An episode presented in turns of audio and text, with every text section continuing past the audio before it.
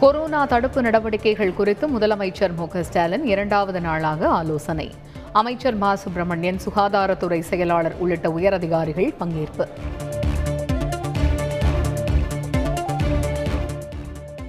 சென்னை குரோம்பேட்டை எம்ஐடியில் அறுபத்தி ஏழு பேருக்கு கொரோனா தொற்று. பாதிக்கப்பட்டவர்கள் விடுதியிலேயே தனிமைப்படுத்தி சிகிச்சை.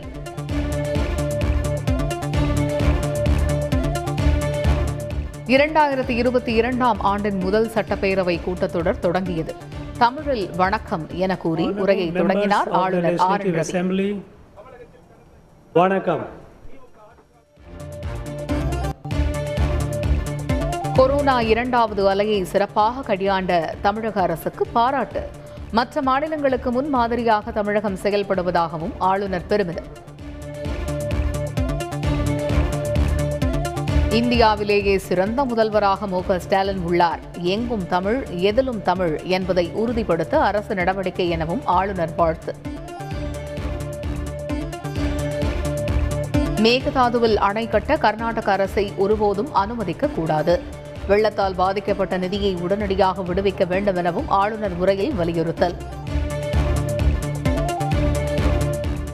நீட் தேர்வு வேண்டாம் என்பதில் தமிழக அரசு உறுதியாக உள்ளது. சட்டப்பேரவையில் ஆளுநர் ஆர் என் ரவி தகவல். சட்டப்பேரவை கூட்டத்தொடர் ஏழாம் தேதி வரை இரண்டு நாட்கள் நடைபெறும். அலுவல் ஆய்வுக்குழு கூட்டத்திற்கு பின் சபாநாயகர் அப்பாவு அறிவிப்பு.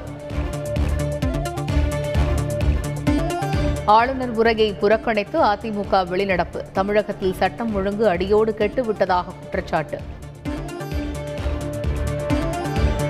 அதிமுக ஆட்சியில் தொடங்கப்பட்ட திட்டங்கள் அனைத்தும் புறக்கணிப்பு. எதிர்க்கட்சித் தலைவர் எடப்பாடி பழனிசாமி குற்றச்சாட்டு. பொள்ளாச்சியில் பெண்கள் கதறி துடித்தது யார் ஆட்சியில்? எடப்பாடி பழனிசாமி சொன்னது பொய்யுரையின் தொகுப்புரை என அமைச்சர் தங்கம் தென்னரசு பதில்.